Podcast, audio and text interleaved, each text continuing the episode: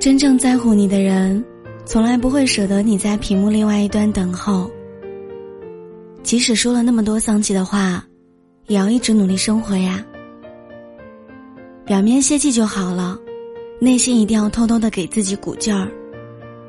人都是需要感受到一点点小甜头，才能继续生活下去的。聊天聊到一半就消失的人，不值得你认真。没有能力承担别人的未来，就不要去打扰别人的现在。一段健康的关系。双方的投入都应该是对等的，越是用尽力气的感情，越是脆弱。